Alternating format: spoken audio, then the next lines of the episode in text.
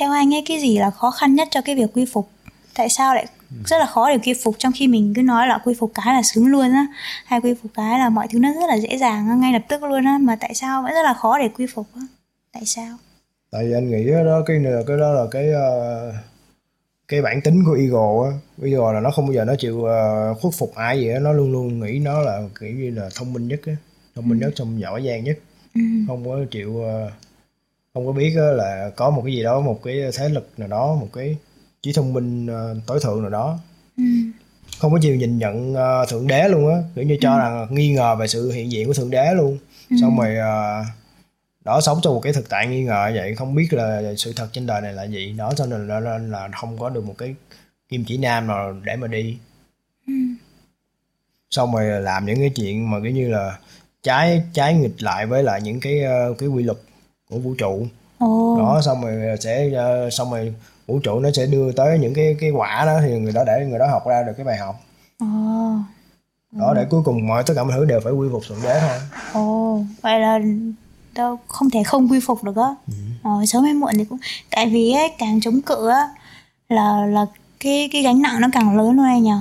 Là cái sự mà tích lũy mà khổ đau nó càng nhiều luôn á, đến một lúc là nặng nề quá, phải buông, kiểu như phải buông á.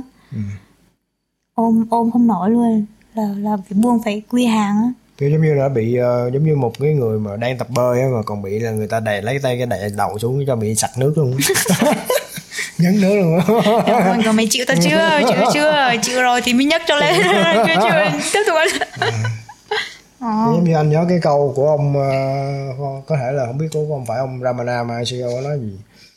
Khi mà một người mà cần phải cần mà như là tìm kiếm thượng đế, mà khao khát thượng đế, mà giống như là khao khát một cái hơi thở khi mà đang bị chết đuối vậy đó, thì người đó mới thấy được mới thấy được God. Em cũng nhớ cũng có đọc cái câu đó rồi. Mới biết quy phục hay sao. Thì là mới nhận biết được God thôi. Thật ra là phải rất là khao khát đấy nhỉ. Vậy thì cái gì khiến cho người đó khao khát? Khao khát hả? Điều gì khiến cho người đó khao khát, là cái vậy chân lý hay thượng đế, hay là những cái điều mà tích cực đó, điều gì khiến cho người đó mới khao khát? Còn bình thường mọi người đâu có khao khát những cái điều đó đâu, mọi người khao khát là chứng tỏ là tôi đúng này, hay là khao khát những cái sự mà khoái lạc cá nhân này, vật chất đó.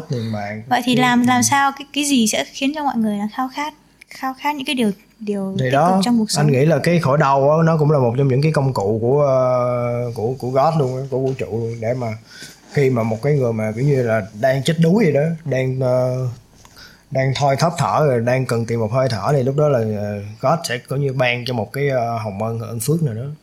Đó, xong tự nhiên có một cái duyên nào đó để mà người đó đi hướng tới cái con đường tâm linh đó, chẳng hạn như vậy. Trong cái việc để cho đó từ đó người đó biết tu tập, hiểu không? Sống tốt hơn để cái linh hồn nó được tiến hóa. Mọi thứ nó luôn tiến hóa luôn. Sao em nói gì? Thôi anh nói tiếp đi. Không, anh hết nói rồi. Anh hết nói rồi. Nói hết rồi. Em đang định bảo là ở trong cái quyển mà Tự Truyện Một Yogi ấy anh, có cái câu là cuối cùng bệnh tật và khổ đau, nói chung là chắc chắn là có từ bệnh tật rồi, là nhát roi nghiệp cuối cùng á, quất người ta đi tìm kiếm thượng đế á. Em ấn tượng cái câu đó, trong đó em có viết trong cái quyển mà lên Đà Lạt đó, trong một cái tập em có viết cái câu đó, câu quote đó đó. Đây đọc lại câu đó này. Cuối cùng thì bệnh tật và, nói chung là có một và gì đó nữa. Đau khổ hả? Chắc là đau khổ ấy, tại em không nhớ chính xác ấy. Là những nhát roi nghiệp cuối cùng thúc chúng ta đi tìm kiếm thượng đế.